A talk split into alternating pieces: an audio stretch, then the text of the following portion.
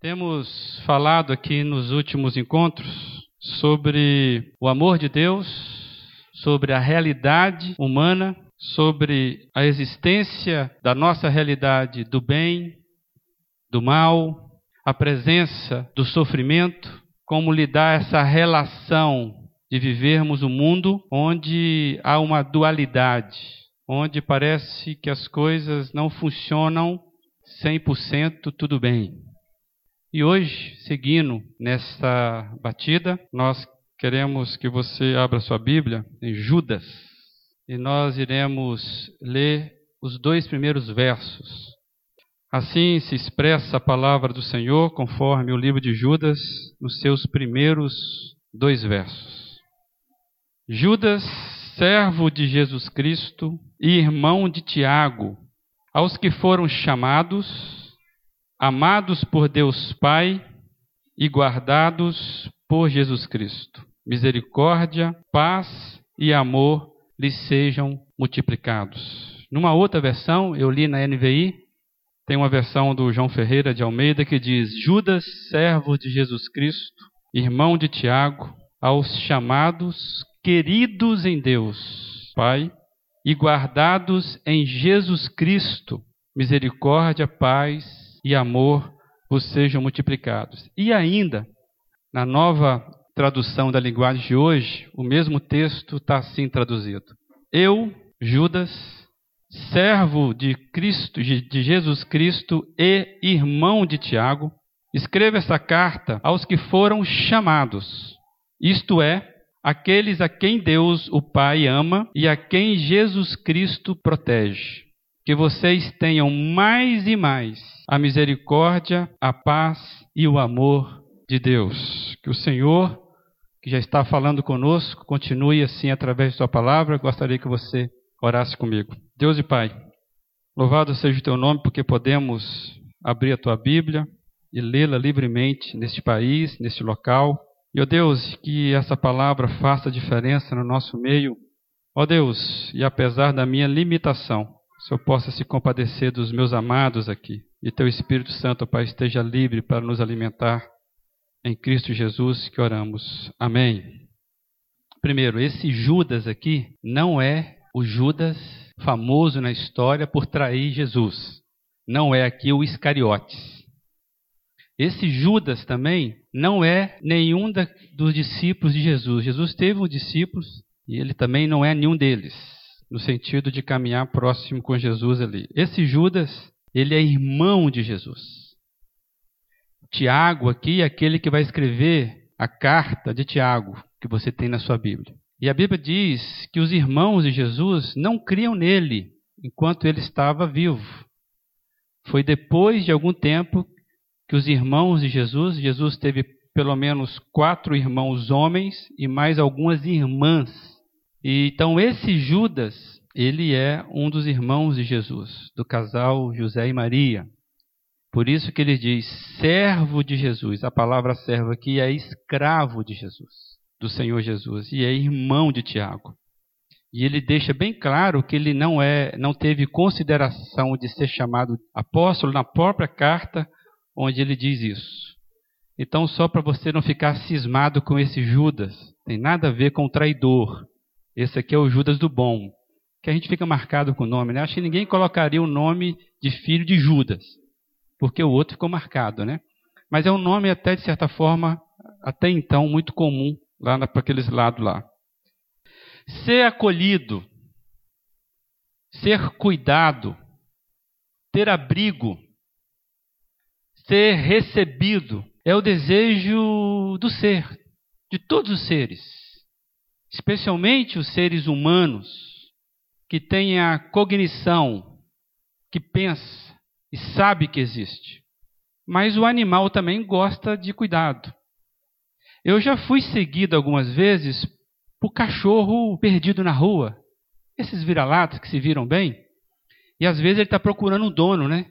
Se já aconteceu isso com você, você está andando, ele vai te seguindo ali, todo feliz, banando rabo, você para, ele para também. Ele está achando que é o seguinte, olha, fiz um amigo e esse cara vai cuidar de mim, né? Porque a criatura também, ela gosta de ser acolhida, ser cuidada.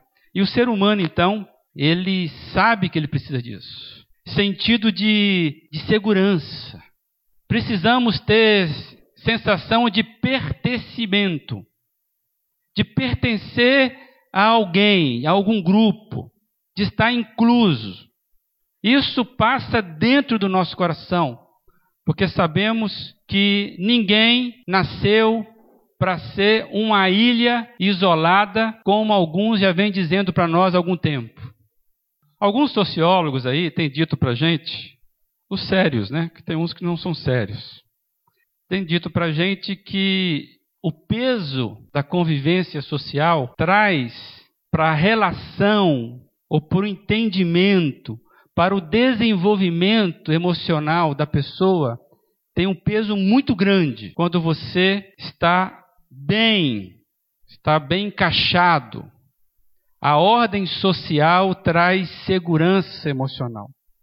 Por isso que alguns vão defender que quando o ser, como a Ana Júlia, ainda pequenininha, recebe uma casa que a protege, que lhe dá abrigo, que alguns já vêm falando isso há muito tempo, que é a célula máter da sociedade, ou seja, é a matriz, é a mãe da sociedade que são as famílias.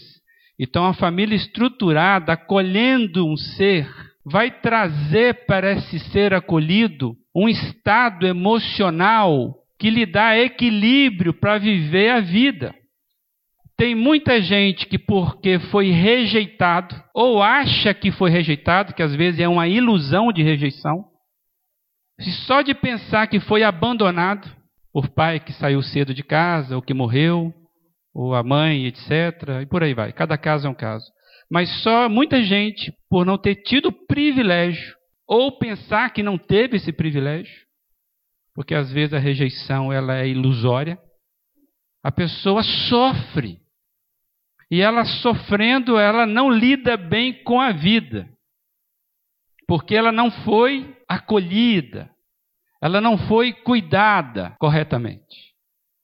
E aí, esse sentimento de pertencimento, de pertencer a alguma coisa que é valorosa, por isso carregamos os nossos nomes, e cada um de nós gosta do nosso nome, pelo menos do sobrenome. Tem a pena do meu? Eu gosta de falar. Porque, como eu disse na semana passada, nós somos endereços existenciais. Nós vamos e vindo e, e, e vimos andamos. E esse sentimento de fazer parte ainda é mais realçado no mundo no qual nós vivemos. Este mundo cada vez mais inseguro, cada vez mais frágil nas relações. Nós vivemos num mundo com desconfiança das instituições, porque na verdade a gente tem projetado um pensamento para a vida meio que de rede e não de estrutura. Isso é fruto da internet, por exemplo.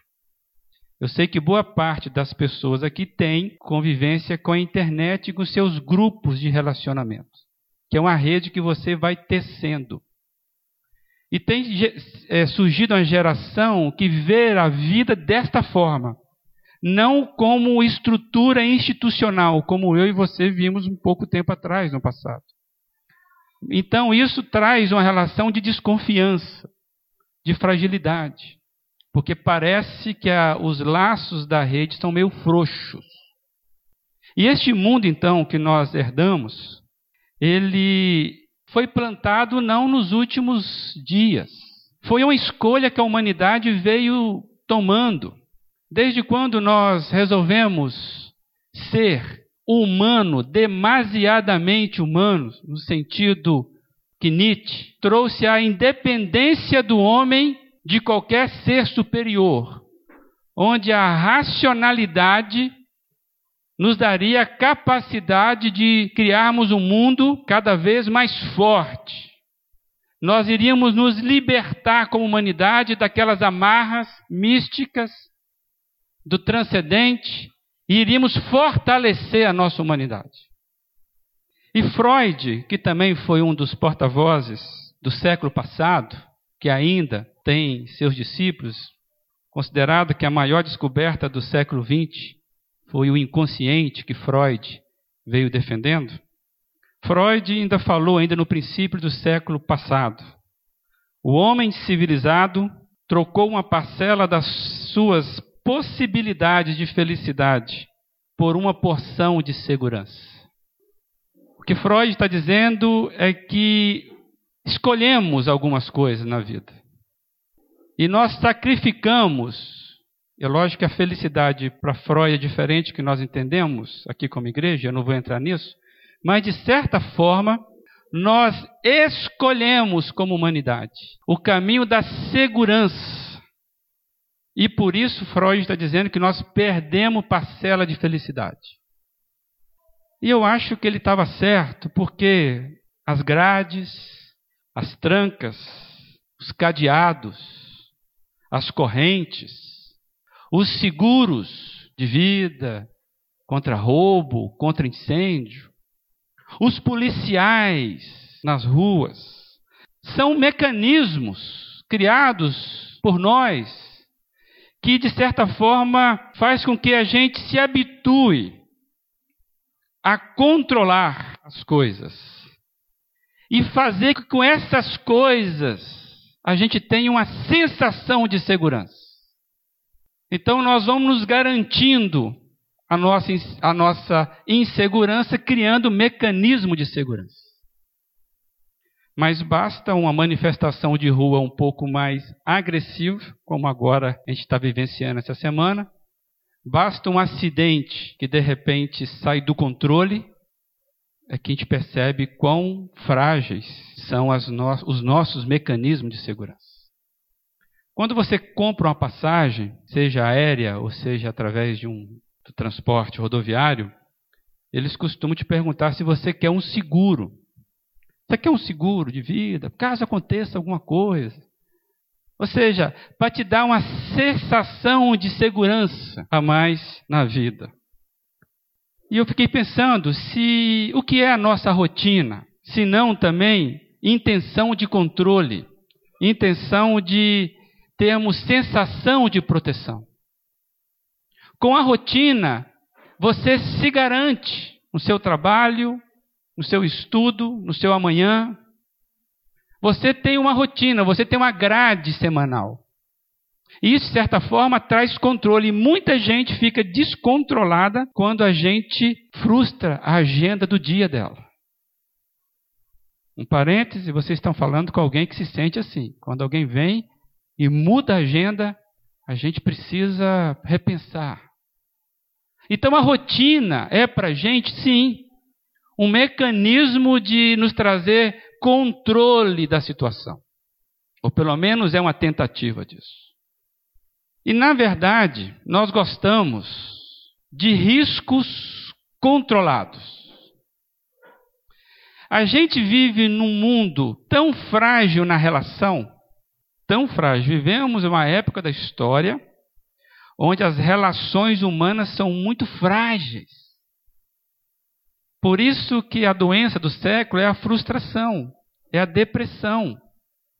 Porque quando a pessoa não consegue ver o que planejou, não sabe lidar com o constrangimento emocional de conviver ou de não viver aquilo que se esperava. Então a gente gosta, na verdade, de risco controlado, tipo parque de diversão. O que é o parque de diversão? No parque de diversão, eu sei que tem muita gente aqui que gosta. Você vai ao parque de diversão, e aí ontem, acho que alguém falou com a gente, ah, estou com vontade de ir num parque. Ou seja, alimentar um pouquinho a nossa vida de adrenalina. Mas algo controlado. Algo que você traga para a sua vida, que a sua rotina não permite, uma, uma, uma, algo mais dinâmico para você experimentar algo fora do, do convencional. Então, um parque de diversão, você consegue isso. Você consegue trazer para sua mente uma sensação diferente, perigosa, mas controlada. Você sabe que aquilo que vai despencar, que vai durar três segundos, vai no final você vai sair bem, melhor do que o Indiana Jones naquelas lutas dele. Porque manter certa distância razoável do perigo é o que nós vamos conseguindo driblar a nossa vida. E a internet está aí para nos ensinar a fazer isso. Tem gente que não gosta do parque, de subir montanha russa, por exemplo. E a internet, ela de certa forma, ela tem feito isso conosco. Porque o que não é a internet, a não ser você manter contato com o mundo ou com algumas pessoas do mundo, ou com informação que alguém colocou, e você então consegue se relacionar numa distância razoável onde você se conecta ou sai desta rede conforme o teu interesse. Então, na verdade, a internet tem nos ensinado um jeito novo de ser humano. Eu estava com a Jane uns dias atrás, aí nós fomos no lugar e nós estávamos esperando para ser atendido, e tinha uma família sentada ao nosso lado. E aí tinha ali umas três ou quatro adolescentes, um rapazinho, um casal, dois, três casais, uma família grande. Parece que eram esses, esses primos que vão viajar todo mundo junto, essas coisas assim, né? Aí de repente chega uma menina, isso que nos chamou a atenção, ela chega e, e todo mundo da mesa estava aproveitando a rede aberta lá do, do, da lanchonete, estavam todos eles com algum aparelho na mão o pai estava com um, um, um, computador pequeno, todo mundo ali conversando, mas na verdade todo mundo ligado. E essa menina chegou sem nada na mão e começou a perguntar um monte de coisa e ninguém dava atenção para ela. Aí ela soltou a seguinte frase: Ah, deixa eu ir lá em casa pegar o meu smart para eu poder conversar com vocês. Aí na hora a Jane me chamou a atenção e falou: É isso eu não consigo mais o contato direto, eu preciso de uma rede. E essa rede é um jeito novo de nós controlarmos a relação. Eu estou próximo de quem eu quero, mantendo uma distância razoável para fugir do perigo. Nós sabemos que estarmos distantes o suficiente nos traz segurança segurança emocional, financeira, social, pedagógica. Eu não sou contra a internet, utilizo e trabalho com ela todo dia. Só estou trazendo o que o fenômeno tem feito conosco. Somos seres conectados, cada vez mais conectados. E desligados, desconectados, cada vez mais desconectados. Eu quero trazer uma frase aqui de um cara que eu gosto muito, Zygmunt Bauman, ele é um sociólogo polonês, ele diz o seguinte: segurança significa proteção contra três tipos de sofrimento que ameaçam os seres humanos: os que vêm do nosso próprio corpo, os do mundo externo e os de nossas relações com os outros homens. O que ele está dizendo aqui? Segurança é tentar garantir que nós não soframos nesses três níveis de vida: contra nós mesmos, nosso corpo, porque o nosso corpo envelhece, o nosso corpo nos trai, nosso corpo tem doença. E nós sabemos, como a gente acabou de cantar aqui, que o coração ele é enganoso. Entre o bem e o mal, que distância haverá? Contra o mundo externo, que o mundo externo me ameaça. O mundo externo me dá insegurança. E contra a relação com as outras pessoas. Relacionamento adoece a gente. Claro que adoece. Mas a cura também se dá nos relacionamentos. O que ele está dizendo então é que a vida se tornou um anal sem porto seguro e sem âncora. Não podemos confiar em nós mesmos, nem no mundo, muito menos nas pessoas. E este é o resultado, e talvez você esteja pensando Pastor, que situação grave que vivemos. Não sou plantador de alaridos nem de pessimismo, mas eu só quero trazer essa reflexão que boa parte do medo que você tem é altamente justificável no mundo que nós vivemos. altamente justificável. Criamos uma sociedade que busca segurança, que não nos garante. Essa é a sensação que fica. E aí, vendo tudo isso, analisando a sociedade nesse prisma, eu me deparo com esses dois pequenos versos do que nós lemos, de Judas. E aí eu fiquei pensando o que me cabe fazer, o que nos cabe fazer quando a gente lê isso. Meus irmãos, eu confesso que isso trouxe muita paz para o meu coração. Isso trouxe paz porque eu entendo que isso é verdade, não é ilusão. E aí, se você for ler de novo o texto, diz que aos que foram chamados, amados por Deus Pai. Amados por Deus Pai. Eu quero chamar a atenção que a fé cristã não traz apenas Deus como aquele ser supremo poderoso, mas Deus é apresentado como aquele ser supremo e poderoso que tem caráter de pai. Judas está falando aqui de uma paternidade divina, que é uma grande revelação desse ser que nós adoramos, esse ser que tem caráter. Ele está dizendo que em Deus temos sentido de família, temos ambiência familiar, que é a carência de todo ser, do acolhimento. Filhos de Deus são aqueles que são, que se tornam irmãos pelo sangue de Jesus. Então você é meu irmão de sangue, sangue de Jesus. Você, meu irmão de sangue, pelo sangue de Jesus. É isso que o amor de Deus está nos dizendo, que Ele faz conosco. Por isso que podemos chamar Deus de Pai.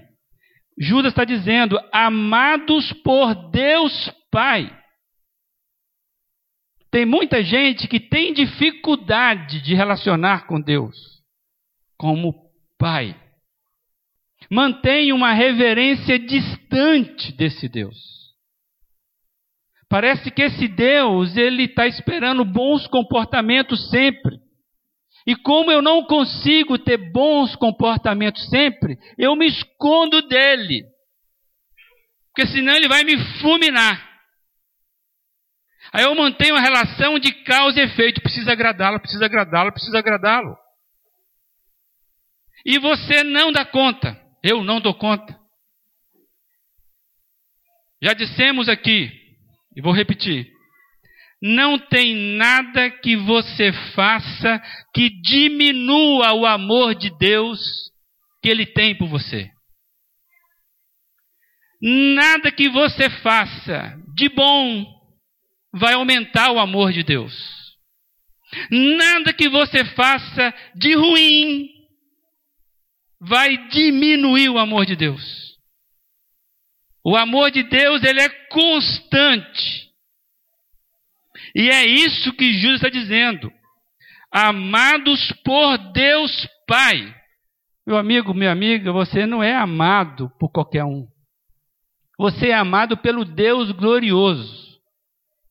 Você pode ter sido rejeitado aí, em algum momento da sua vida, pelo teu esposo, pela tua esposa, pelo teu pai. Você pode ter sido rejeitado na casa que você teve. Você pode achar que foi abandonado. Mas eu quero dizer uma coisa: independente disso, tem uma pessoa que não cansa de mandar emanar amor para você. Isso é Deus. Então, entenda isso. Somos amados por Deus Pai. E o próprio Jesus nos ensinou isso. A oração que Jesus nos ensinou foi Pai Nosso. Então, quando eu vejo esse texto, eu fico, puxa vida, os filhos de Deus, por serem amados, eles têm um Deus que eu posso chamar de Pai. Mas o texto continua dizendo que nós somos amados por Deus Pai e guardados por ou em Jesus Cristo somos guardados diretamente por Jesus Cristo. Me desculpa aí, mas você não precisa de anjo da guarda. Esse negócio de anjo da guarda, tem gente que acaba tendo um anjo da guarda de devoção.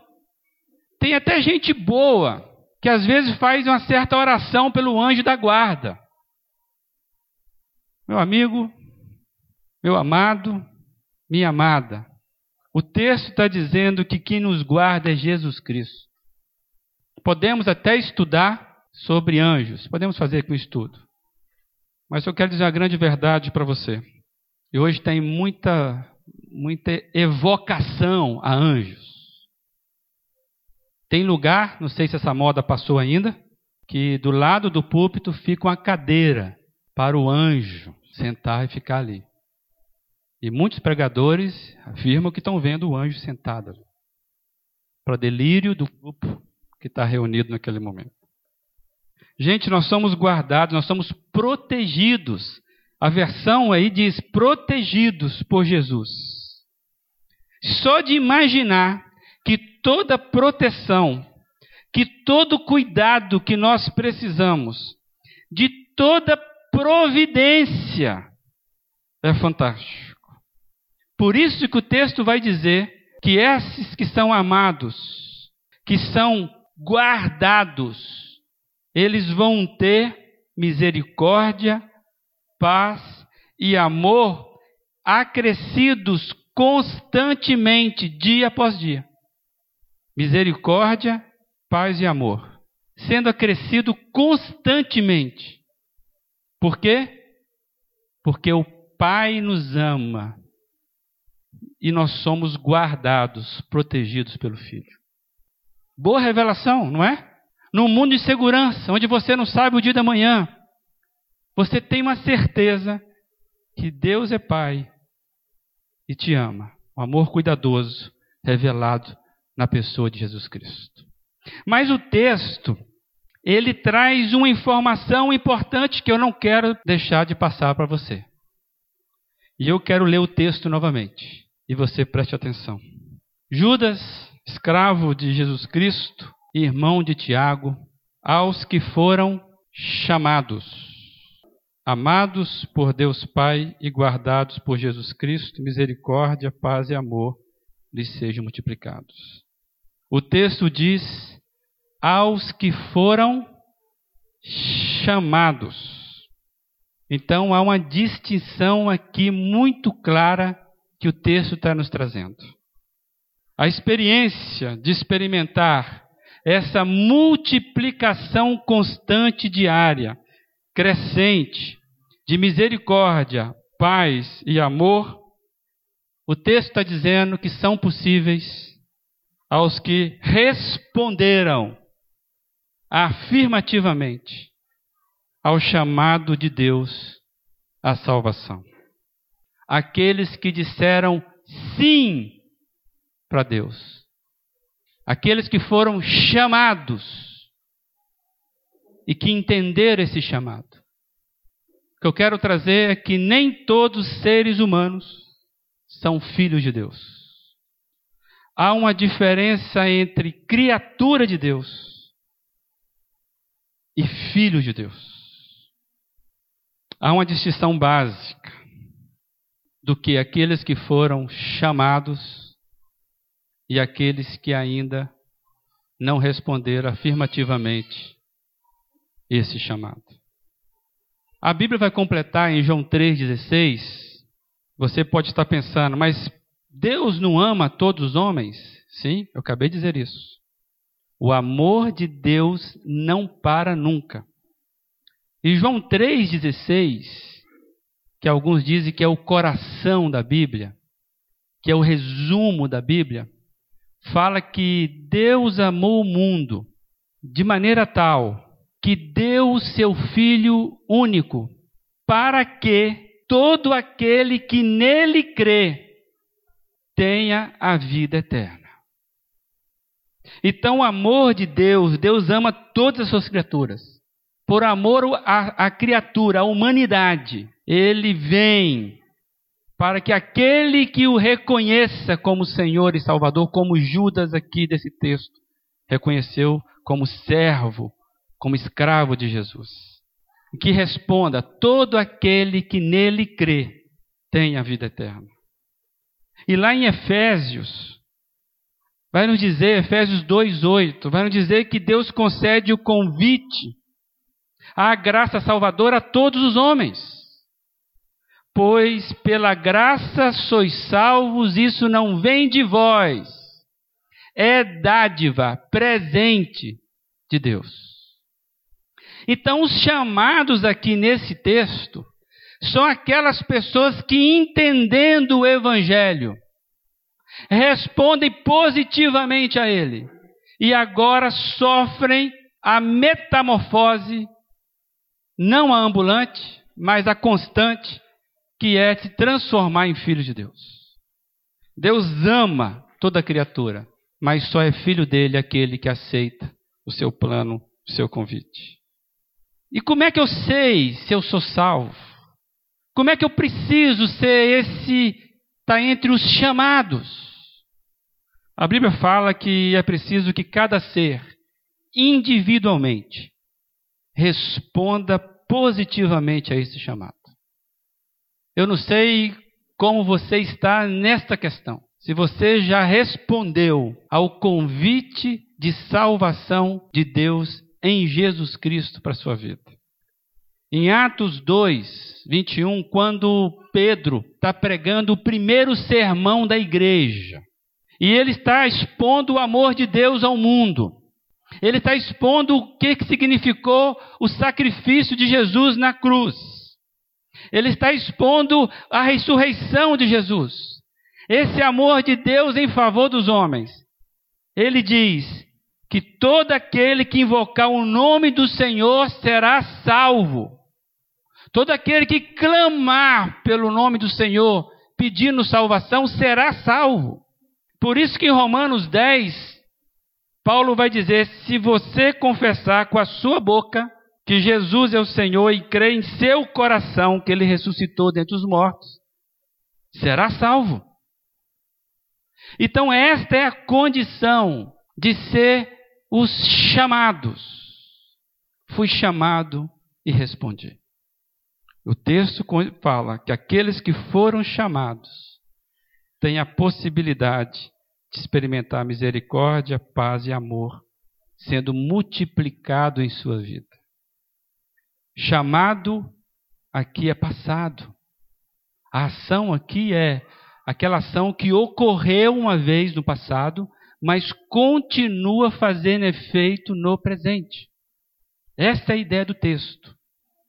Não é algo que ficou no passado, mas que tem ressonância no presente. Então, em relação ao passado, você foi chamado?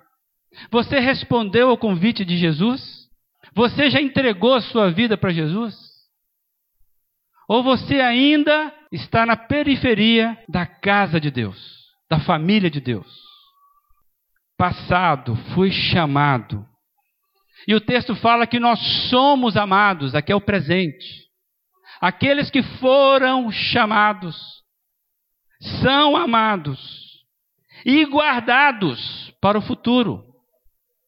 A ideia do texto é é que nós, uma vez que fomos chamados do nosso passado, fomos arrancados, nós estamos agora sendo guardados para Jesus Cristo. Porque o texto também pode ser traduzido por, em ou para Jesus Cristo. E eu tenho a inclinação, lendo o texto, a carta toda, que o texto está querendo dizer que nós somos guardados para Jesus Cristo. Porque a grande expectativa daqueles que são salvos por Jesus é um dia nós encontrarmos com Ele na glória é que nós sabemos que nós temos endereço na glória. E o grande dia é chamado dia de Jesus Cristo. Vários textos da Bíblia falam isso. Então a ideia é: você foi resgatado da sua vida vã, e você agora sabe que você, sendo amado, você está sendo preparado, sendo guardado para encontrar com Jesus Cristo. E qual a resposta que nós vamos dar ao ensinamento da palavra? Se você ainda não disse sim para Jesus, você precisa dizer sim para Jesus.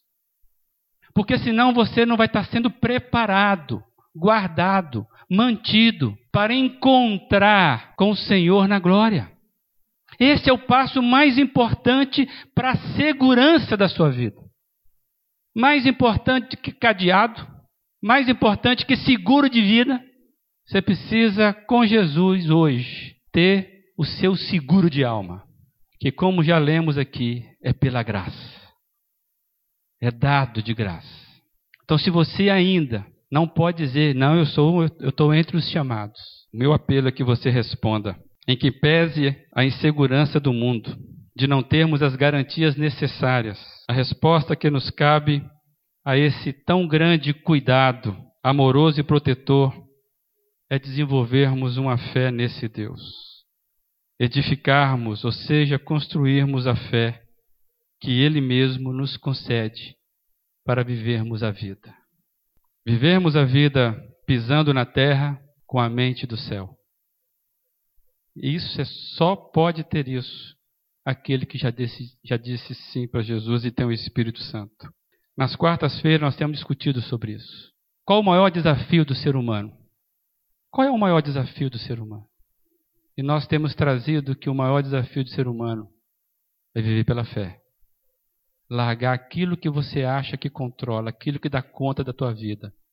E dizer que isso não serve para nada e você viver vendo naquilo que você não vê em Deus. E eu quero terminar, quero que você abra sua Bíblia de novo em Judas, se não é isso que Judas fala. Judas vai falar isso no versículo 20 e 21.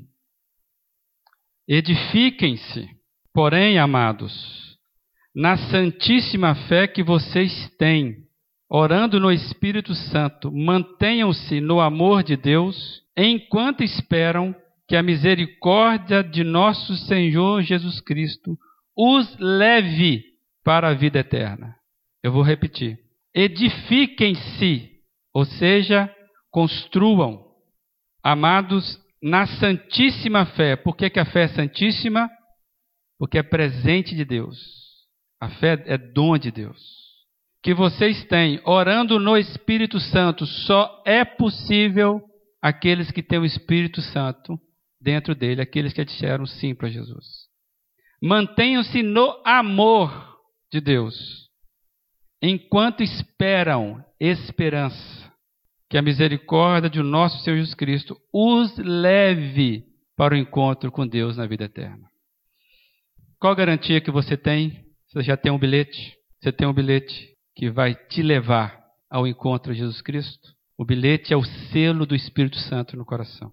É para aqueles que entendendo e falam, é comigo esse negócio. Eu quero vivenciar isso.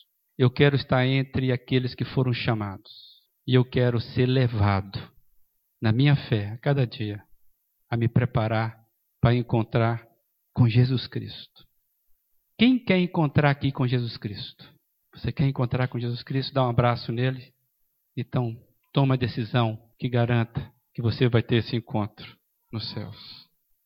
Baixe seus olhos e vamos orar. Deus, a tua palavra nos traz uma, uma informação tão importante, Deus, para a nossa vida. Somos, ó Deus, extremamente vulneráveis, inseguros. Deus, mas a tua palavra nos mostra que o Senhor tem um plano tão maravilhoso para a gente. Se por acaso ainda vivemos, é porque o Senhor graciosamente tem nos concedido vida. Ó Deus, que texto belíssimo! Um pai que nos ama, ó Deus, que nos guarda, ó Deus, e que nos leva a estarmos prontos a encontrar com Jesus Cristo na vida eterna. Se tiver alguém aqui, um, um amado meu, ó Deus, que ainda não tem essa segurança, ouça, ó Deus, o clamor da alma, do grito da alma, que haja, Deus, salvação. Ó Deus, não rejeite a nossa oração em Cristo Jesus. Se você deseja você nunca fez uma oração de entrega a Jesus Cristo. Eu não quero causar nenhum constrangimento para você, mas eu queria que você não perdesse essa informação. Talvez você nunca orou pedindo que Deus entre na sua vida. Faça isso comigo. Feche teus olhos e você ore comigo. Senhor Jesus, hoje eu entendo, entendi hoje que eu preciso dizer sim para o Senhor. Eu quero estar entre os chamados. Eu quero experimentar o amor do Senhor, a misericórdia do Senhor. Ó Deus, eu abro meu coração para que o Espírito Santo faça morada. Deus, e me guie até o encontro de Jesus Cristo na vida eterna. Assim me entrego em nome de Jesus. Amém. Se você fez essa oração, eu estou à disposição a conversar com você e te explicar o que significa isso. Que Deus possa abençoar a tua vida, que Deus possa completar essa palavra ao teu coração.